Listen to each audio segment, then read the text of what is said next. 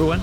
Welcome to the February 2020 issue of Amplify. I'm your host, Sam Ashoo. This month brings us an outstanding issue regarding diabetic hyperglycemic emergencies by Dr. Evan Dingle and Corey Slovis. As always, I highly encourage you to go online at ebmedicine.net and review the full issue. It is jam packed with pearls. And before we dive into any of that information, I want to take a moment and talk to you about just two things. First, if you haven't already taken the listener survey, we highly value your feedback. I would greatly appreciate you taking one minute to answer a few questions. That link is in the show notes. And second, the Society of Emergency Medicine Physician Assistants is holding its 360 conference March 16th through the 20th in Chicago, and EB Medicine will be there. We would love it if you would stop by the booth so that we can meet you. And as a special discount for conference attendees, we're offering 50% off the subscription price. And if you're not attending the conference, you can find out more about discounts that are available to you at www.ebmedicine.net forward slash APP.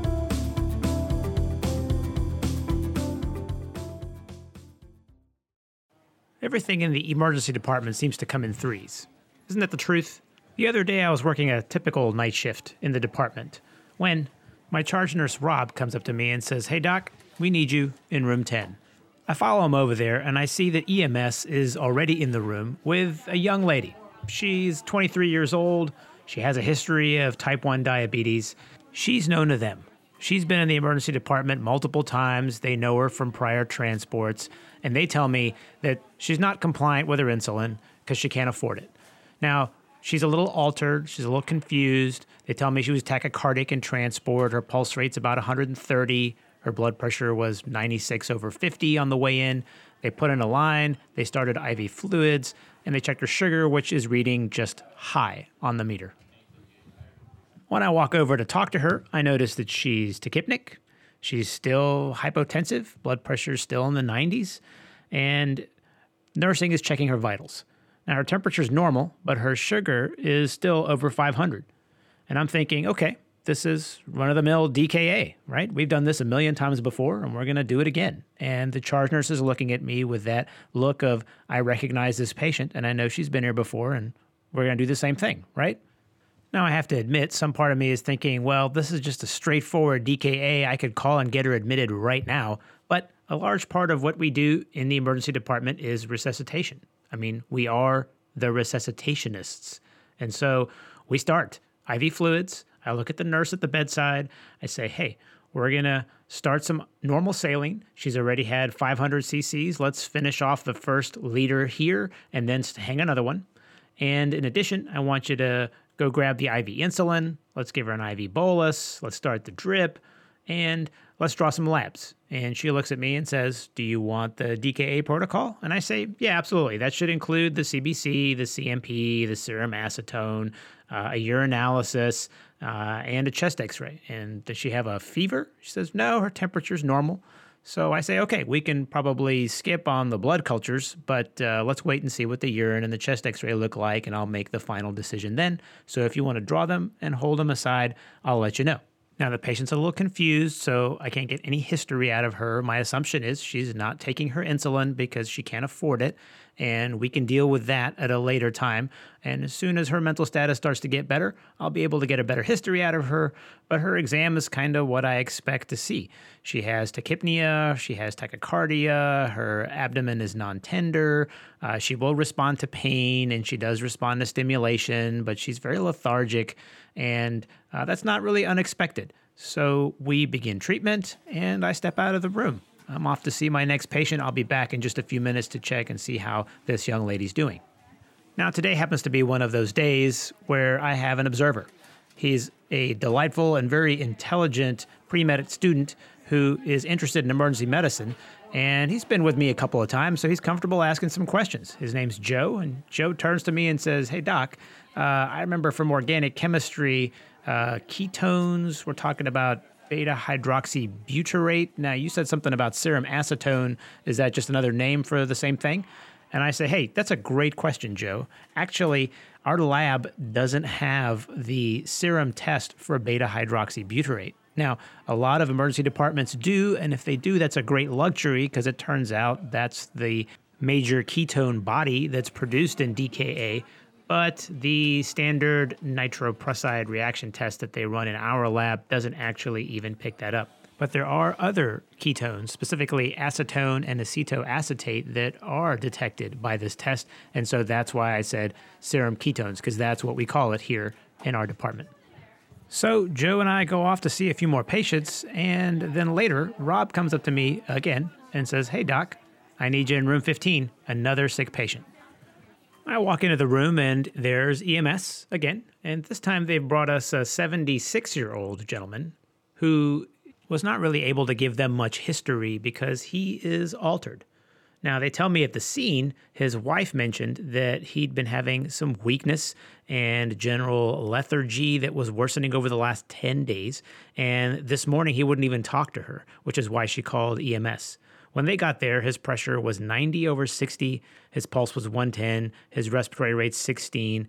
Uh, he didn't have a fever, his oxygen saturation was 96% on room air, uh, and a finger stick glucose read high. They did manage to get that he's got a history of heart disease, specifically coronary disease and congestive heart failure. And they tell me his wife's on the way, so we'll expect her soon.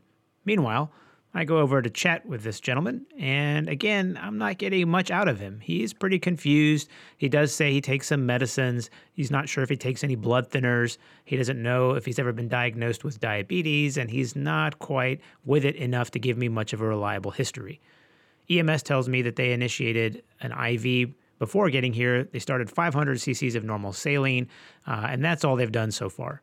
So I look at the nurse after examining him and finding not a whole lot on examination other than maybe some dry mucous membranes. Uh, and I say, okay, let's uh, let's get these tests. I'll go place the orders. He's going to need a CBC, a CMP, a UA, uh, and a couple of other things. Maybe a portable chest, uh, a troponin, an EKG.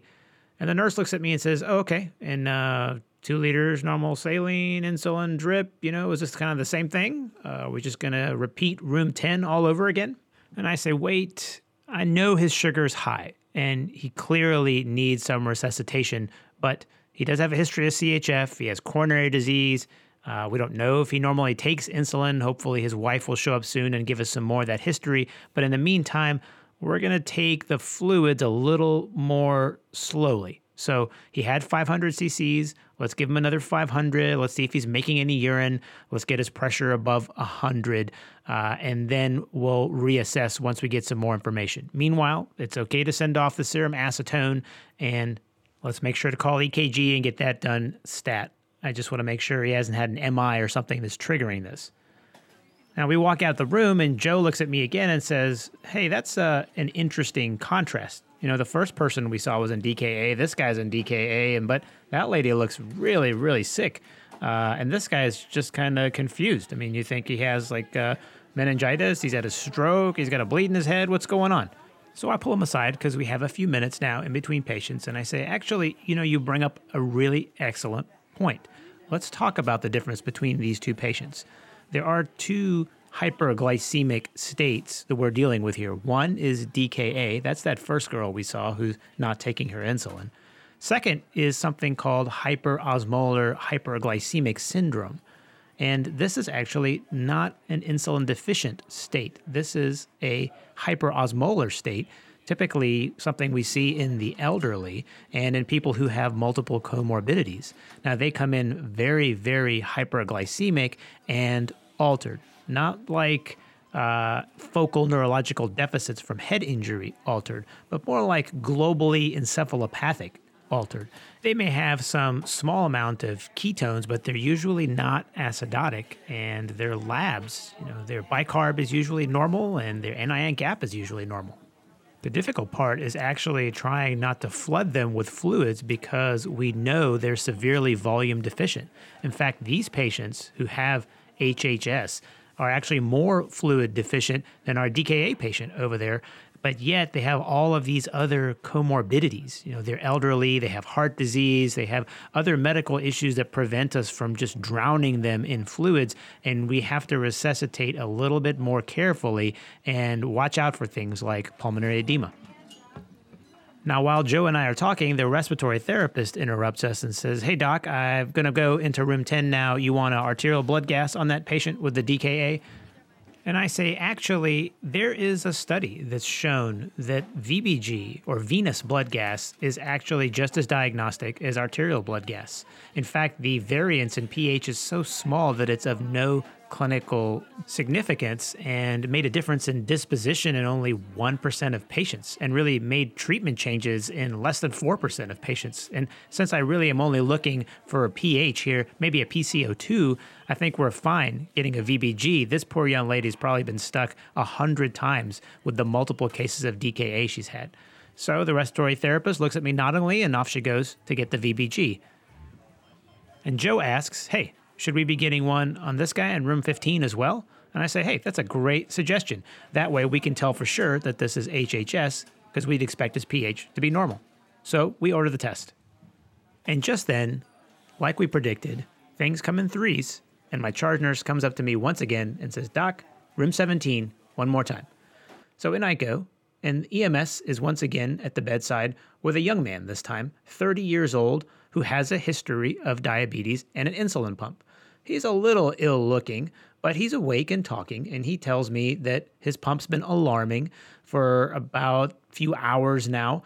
Uh, and EMS says his vitals were okay. His blood pressure was 110 over 66, his pulse rate uh, 120 in transport. He's a little tachypneic, 26 times a minute. He's afebrile. He was 100% oxygen saturation on room air, and his finger stick glucose read high. And when I asked the young man, well, why did you call EMS? He said, well, my pump was beeping, and then I started developing nausea and abdominal pain and cramps, and I know this cluster of symptoms. I've had this before. He says, This usually means something's gone wrong and I'm going into DKA and I just need to take care of this sooner than later because I don't want to feel that way again. And I look at the nurse and I say, hey, this is a very astute young man. We check his insulin pump. His tubing is kinked. His injection site doesn't seem to be working. There's some malfunction going on. So we disconnect the pump. We get a peripheral IV. We start his IV fluids. And the nurse looks at me again and says, DKA protocol? And I say, yeah, absolutely. Two liters normal saline. Give him a insulin bolus. Start him on the insulin drip and let's send off the usual labs the CBC, the CMP, the urine, get the portable chest x ray, have him come in here and just get the VBG now so we know what his acid base status is. And I'll be back in just a few minutes. And the patient looks at me, acknowledging that, yep, this is what I get all the time. And we give him a little medication for his nausea while I finish the rest of his exam. And just like EMS noted, he's tachypneic, he's tachycardic, his blood pressure's normal, his skin is dry, his abdomen's a little diffusely tender, but there's no rebound and no guarding there, uh, and certainly nothing peritoneal to suggest appendicitis or something more dangerous or surgical. And so we walk out. And Joe looks at me and goes, So, what's this guy got going on in his belly? So, we spend a couple of minutes talking about DKA, and generalized vague abdominal pain is a pretty common presentation for that cluster. Uh, and in fact, in children, it can often be confused for a viral gastroenteritis in a child who's not known to be diabetic. You might think nausea, vomiting, maybe a little bit of diarrhea, and abdominal cramps, and you've got gastroenteritis, and forget that, oh, yeah, this could be a presentation for new onset of DKA. And so he looks at me and says, Well, how come our guy over there in room 15, the elderly gentleman, isn't having any abdominal pain? He didn't really seem to be tender. And I say, You know, again, what an outstanding question. That gentleman over there, at least our working diagnosis, is that he has HHS, which I mentioned before is actually a different disease process, but it presents with hyperglycemia. So the symptom cluster there is altered mentation and high blood sugar without the acidosis, and they don't frequently present with abdominal pain. In fact, if someone of that sort presented with abdominal pain, I'd be far more concerned that the underlying cause of the abdominal pain is actually what triggered the HHS. So we'd have to go investigating that abdomen for other pathology, infectious pathology, surgical pathology. But in this case, in this particular patient who we know is an insulin dependent diabetic who meets the symptom cluster for DKA, it is actually pretty common to have diffuse non-focal abdominal pain as a presenting symptom. So, Back out we go to the main part of the unit, and it's time to review some labs on our initial patient, the young 23 year old lady with the DKA who can't afford her insulin. And we've got our VBG. Her pH is 7.1, and her serum bicarb is less than 10. Her potassium is 4, and her sodium is low. But when we correct for the hyperglycemia using our handy dandy calculator, it's actually normal and her CBC shows a little bit of a leukocytosis, which we know is not unusual in DKA. Her white count is about 18,000, uh, and her urinalysis doesn't show signs of infection. And then I remember, oh, yeah, we did a chest x ray on her as well, and we go take a look at that, and that's normal. So I give a call to our admitting team and have a conversation with our hospitalist, and he goes, oh, yeah, I remember this lady. She's here a lot. She doesn't take her insulin, she can't afford it and uh, we'll have to have that conversation with social work and case management again. Uh, and as he's reviewing the labs, he goes, um, "We didn't check a pregnancy test on this patient." And I say, "Oh, you know what? You're absolutely right. I'll go add that right now." So I add the pregnancy test, and I move on to addressing some needs from some other patients, and then we run into a problem. I'm called back to room 17 and the 30 year old guy that I saw earlier, who was awake and talking, is now ashen and unresponsive. The nurse rolls in the room with the code cart as I look up on the monitor and I see a waveform that I remember. It gets bigger and it gets smaller and then bigger again and smaller again, and it looks like someone has taken a ribbon and twisted it at multiple points, and it gets wider and narrower with these twisting points. And I remember this is Torsade.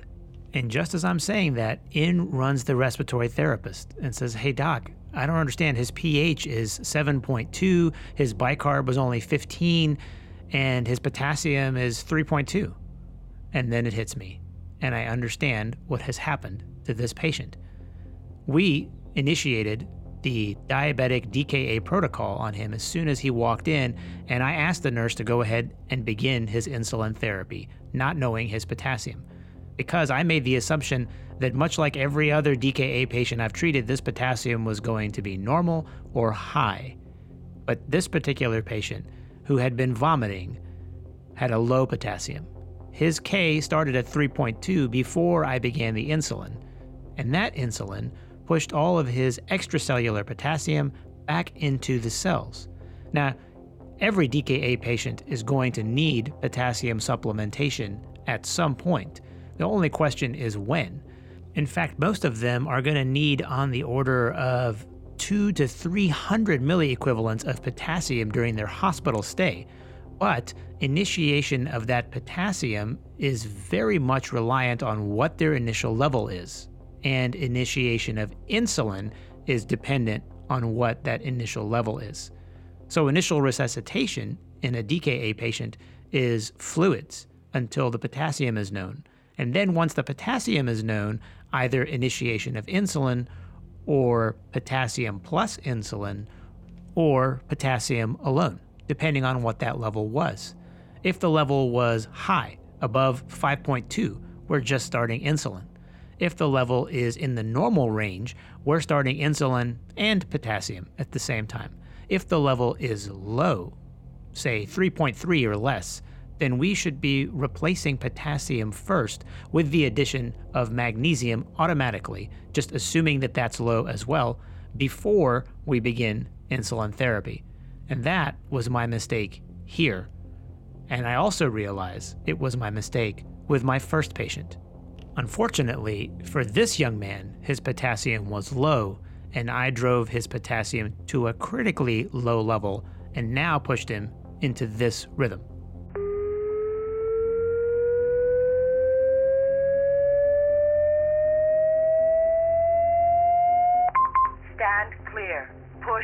Shock. treatment for Torsade is cardioversion. 300 joules, and we get him back. He has a pulse, he has a blood pressure, he's not mentating very well, but he's definitely awake. And at this point, we turn off his insulin, we begin his potassium infusion, and I start giving him 2 grams of magnesium sulfate intravenously immediately. And then I put in a central line so I can give him the potassium a little bit more rapidly and keep a close eye on his potassium, ordering those levels every two hours while I'm waiting for him to get an ICU bed. A lesson definitely learned. I step out, I take a deep breath, I refocus, I look at Joe, and I nod.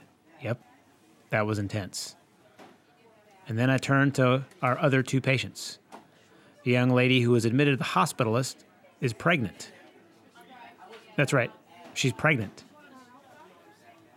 There are five conditions that precipitate DKA or HHS infection, infarction, like MI or bowel ischemia, indiscretion, like dietary noncompliance, insulin deficiency, and lastly, infant on board.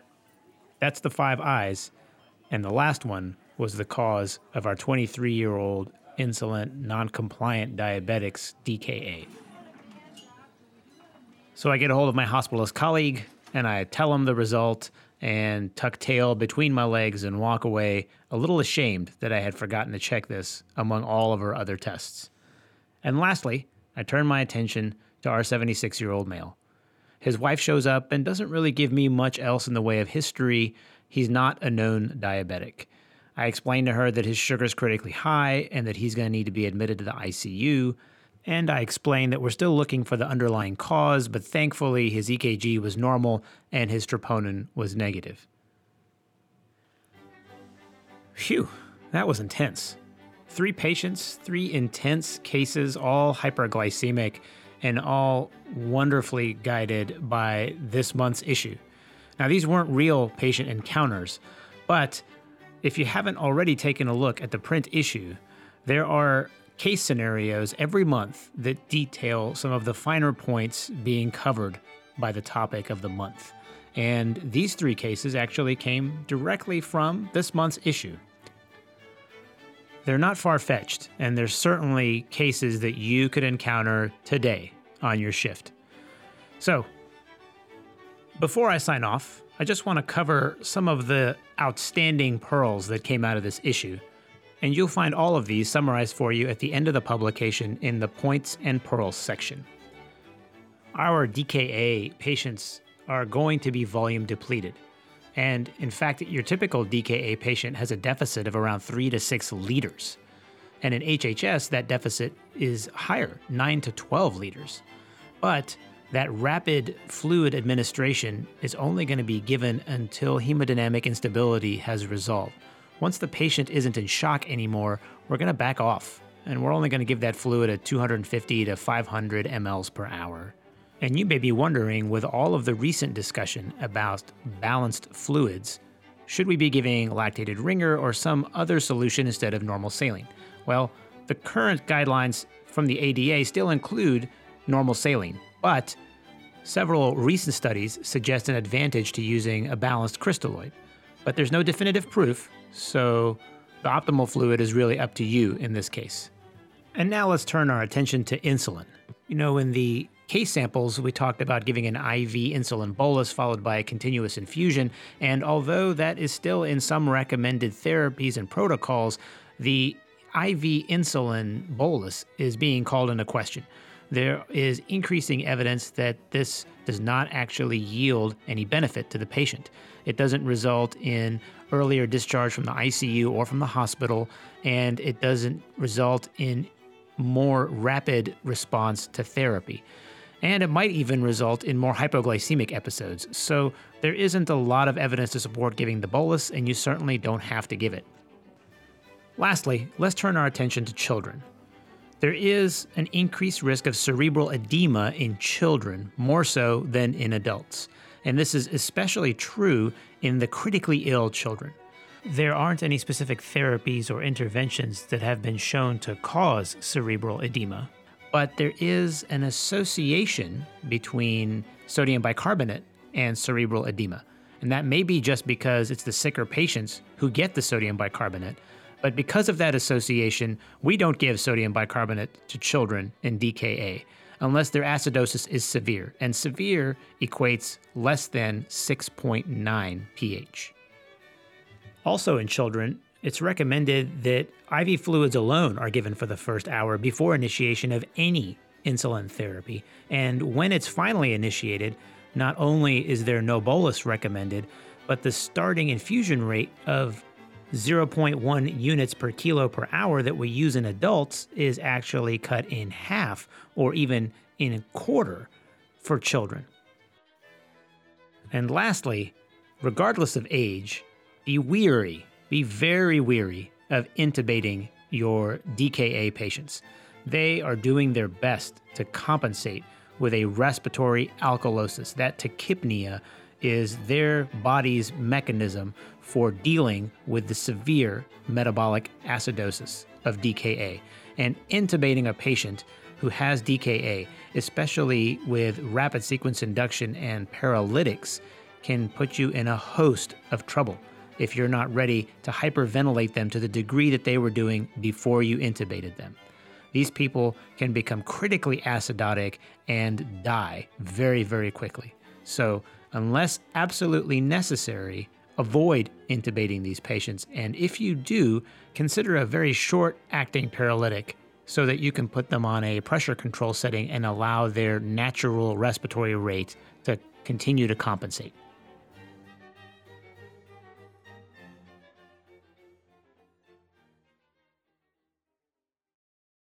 Well, that's it for this month's issue of Amplify. If you need a rapid reference for any of the things covered in this month's issue, there is a fantastic clinical pathway in the issue on page 10 that will walk you through step by step the care for these critical patients. Please don't forget to take a look at the show notes and click on the link to the listener survey. And if you're attending the SEMPA 360 conference in March, stop by our booth and say hello. Until next month, I'm Sam Ashoo.